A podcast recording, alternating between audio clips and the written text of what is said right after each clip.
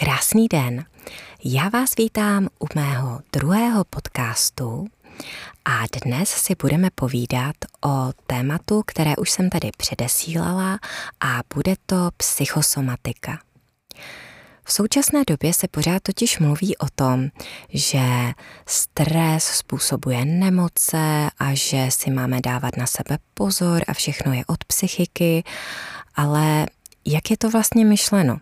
Jak je to myšleno, že emoce způsobují nějaké nemoce? Co se teda v tom těle děje? Jak tam teda ten stres působí? No, děje se to, že každá emoce, kterou prožíváme, ať už je pozitivní nebo negativní, ať už je to nějaký strach, stres, radost, cokoliv. Každá taková emoce způsobuje v těle nějaké chemické reakce. A ty chemické reakce ovlivňují naše buňky, které v těle máme, a tím pádem samozřejmě ovlivňují ty orgány. A pokud se dlouhodobě vystavujeme nějaké takové negativní emoci, třeba nějakému potlačenému vzteku, nebo pokud nám třeba někdo ublížil a my si v sobě nosíme tu křivdu delší dobu, třeba měsíce a roky a nemáme to zpracované, tak samozřejmě ty buňky a ty orgány jsou dlouhodobě postupně potichu oslabovány, až se opravdu ten orgán může oslabit a vzniknout takto nějaká nemoc. A bohužel v těle máme i takové orgány, kterým já osobně říkám tiší trpitelé, protože jsou to zejména játra nebo ledviny, které jsou orgány, které o sobě strašně dlouho nedávají vědět. A tak si tak jako potichu trpí a trpí a vstřebávají ty negativní energie, až se stane nějaká nemoc. A většinou už to bohužel pro tady tenhle orgán bývá pozdě, protože když už o sobě třeba ledviny nebo játra dají vědět, tak už to bývá opravdu v těch eh, posledních stádiích, kdy často moderní medicína nemá co řešit. A pro nás, eh, pro nás lidi, kteří žijeme eh, v Evropě a v Americe, v takové té moderní civilizaci, tak pro nás je ještě jedno takové riziko stresu. A to jsou skryté stresy, kdy my jsme vystaveni, aniž bychom si to třeba uvědomovali, tak jsme vystaveni neustálým podprahovým stresům, jako je třeba uh, hluk, což je samozřejmě jeden z těch uh, největších stresorů, které na lidi působí. A neustále jsme vystaveni spoustě lidí kolem sebe. Taky můžeme žít s někým toxickým v domácnosti. Máme spoustu úkolů.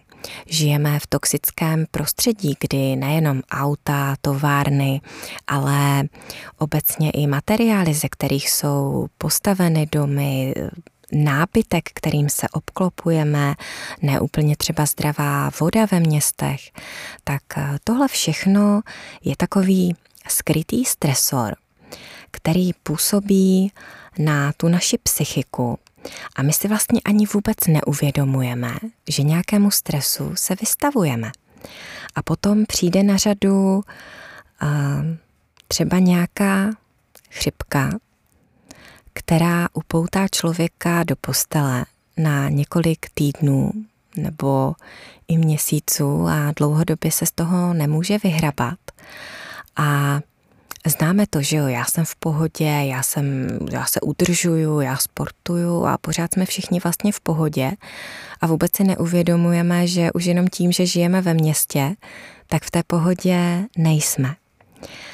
A jak se teda můžeme dozvědět o tom, že k nám to tělo promlouvá, nějaké signály nám dává, že bychom teda měli dát nějakou stopku a trošičku si to tělo a tu mysl vyčistit.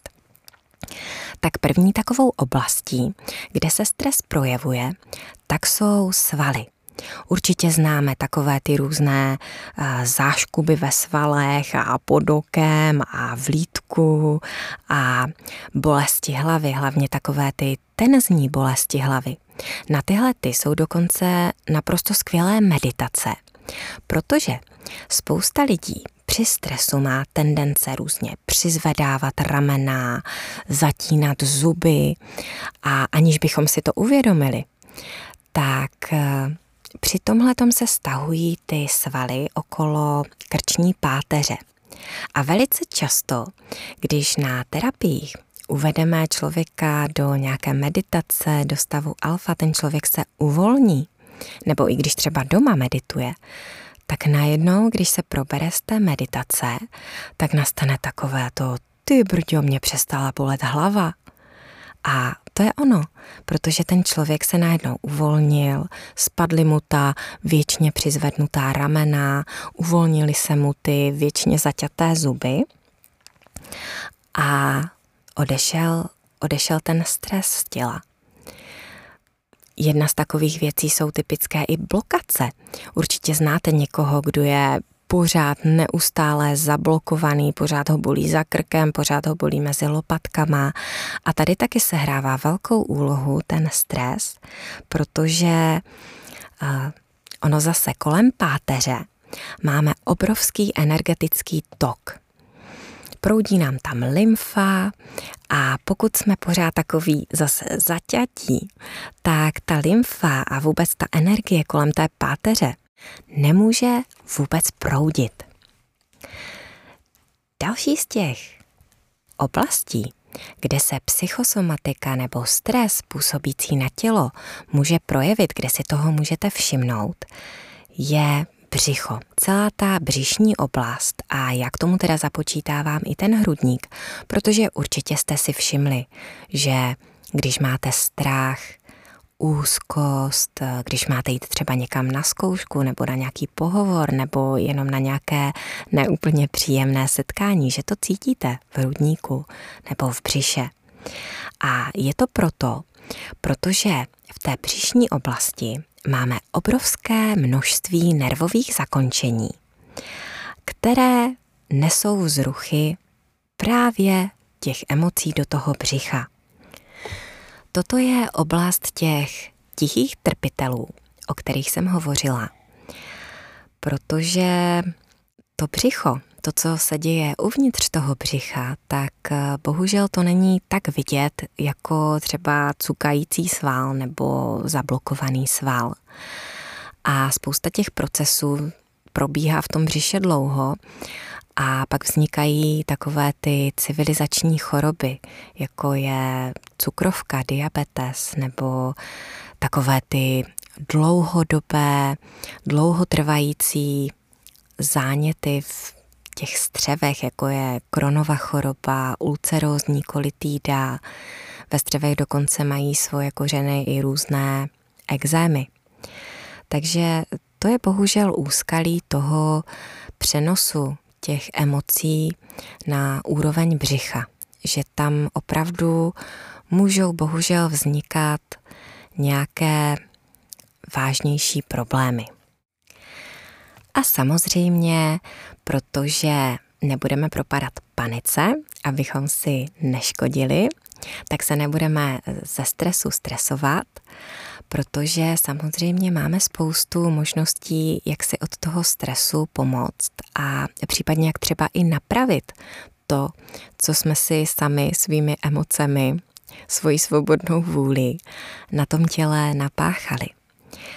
A tomuhle se krásně věnují a poměrně dopodrobna takové ty staré až řekla bych prastaré, několik tisíc let staré medicínské přístupy, jako je třeba mnou milovaná ayurvéda, anebo tradiční čínská medicína, které naprosto dokonale a dopodrobna popsali to, jak které emoce působí na které orgány a potom jaké z toho jsou nemoci a dokonce i to, jak se konkrétní oslabený orgán dovede projevit nejenom na těch tělesných příznacích, ale co nám zase vrací zpátky do té psychiky.